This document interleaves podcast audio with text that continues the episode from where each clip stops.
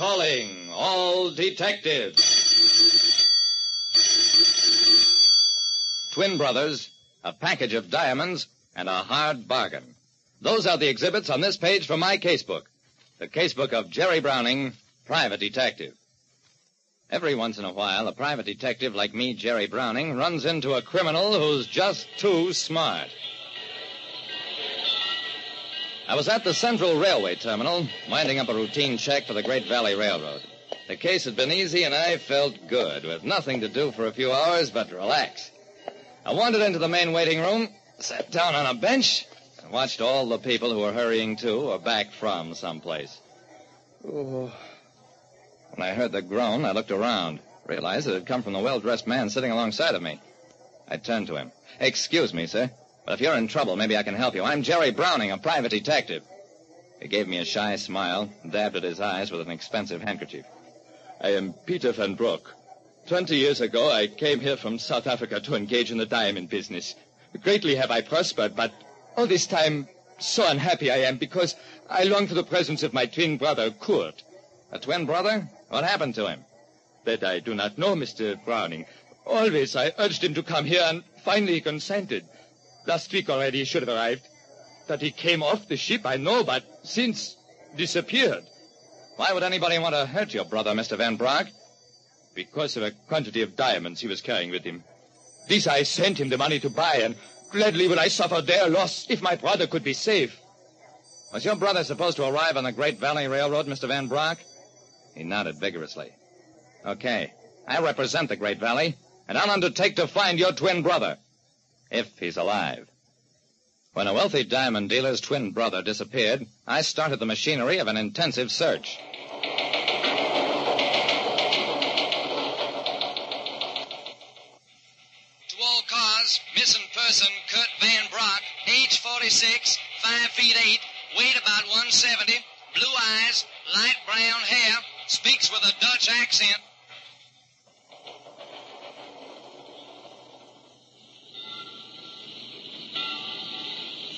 Wilbur Norris, first vice president of the Great Valley Railroad, frowned up at me.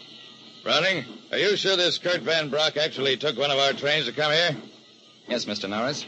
I checked at the boat end. Kurt got on our midnight limiter. The conductor remembers his trick accent. What we don't know is whether something happened to him on the train or after he got off." Norris bit off the end of a cigar. "Well, don't just stand here. Find out."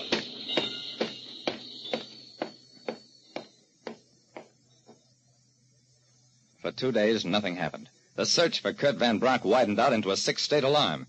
Meanwhile, with police aid, we checked all pawn shops and fences to see whether the diamonds Kurt had been carrying had gone into underworld channels. That netted us exactly nothing, too. I went back to see Peter Van Broek, who told me, "Spare no effort, no cost, Mister Browning, to find my brother. If it is a matter of money, of expenses, I... I shook my head. "I'm working for the Great Valley Railroad, Mister Van Broek, and all my expenses are paid by them. You'll hear from me."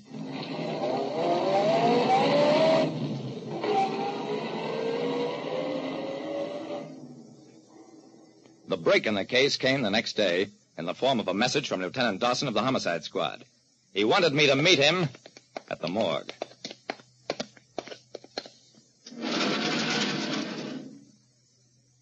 Dawson and I stared down at the body on the slab. "That's him, isn't it?" I nodded. Even in death, Kurt Van Broek was the exact image of his brother. He'd been shot to death. There was no money, no diamonds, no papers on the body. "We found him on the waterfront, dead about eight hours. They must have been holding him prisoner.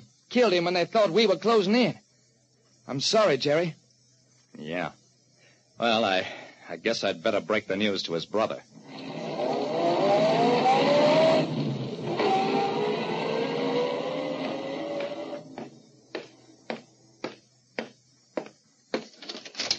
I walked into the Market Street office of Van Broek and Company Diamond Merchants. The outer office was empty, but from inside I could hear voices.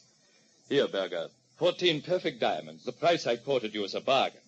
"I will take them, Mister Van Broek. I never doubt the prices quoted me by a man of your integrity."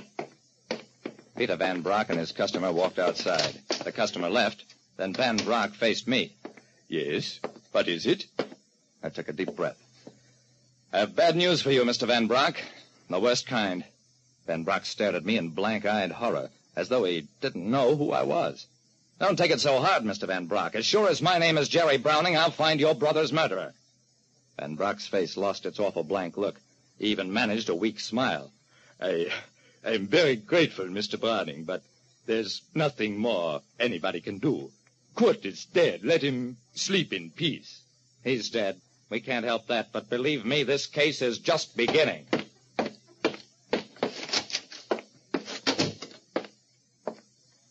I walked outside, shook my head at the kind of resignation Peter Van Broek had shown. I could just see myself telling Mister Norris something like that, and the cold outrage with which he would instantly fire me. Now, maybe Peter Van Broek was satisfied to let the thing drop, but that's not the way we did things.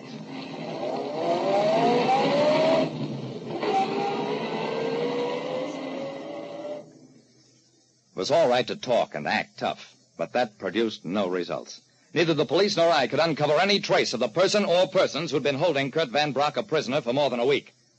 But that did lead to a thought. Maybe Kurt had been kidnapped and held for ransom. Maybe Peter had even paid a ransom and had been afraid to mention that angle of the case. I phoned Peter Van Broek to ask him about that. Couldn't get him on the wire. After the sixth such call, I realized that Mister Van Broek didn't want to talk to me. But I've never let something like that bother me. I went to his office, found Van Broek in the outer office with the same customer who'd been there the last time I called. Mister Van Broek, you quoted me a wrong price. There must be a mistake. These gems are worth twenty percent less than I paid you. Ah, what is twenty percent? A trifle no more than a matter of opinion. You say that? You, Peter Van Broek, the man most respected in this entire business? Van Brock's face hardened, and so did mine. I stepped between the two men. Excuse me, sir, but I'm afraid you've made a mistake. Peter Van Broek wouldn't cheat you. But this isn't Peter Van Broek. Peter is dead, and you're talking to his brother, Kurt. Van Broek blustered until I told him, you made a bad mistake, Kurt. You didn't realize that in this country the fingerprints of all diamond merchants are registered. That's how we found out you're Kurt, and that you killed the brother who was looking for you. He broke down after that. Signed a confession that he'd arrived in town as scheduled, trailed his brother for a week, learned his habits, and then murdered him in order to take over his business.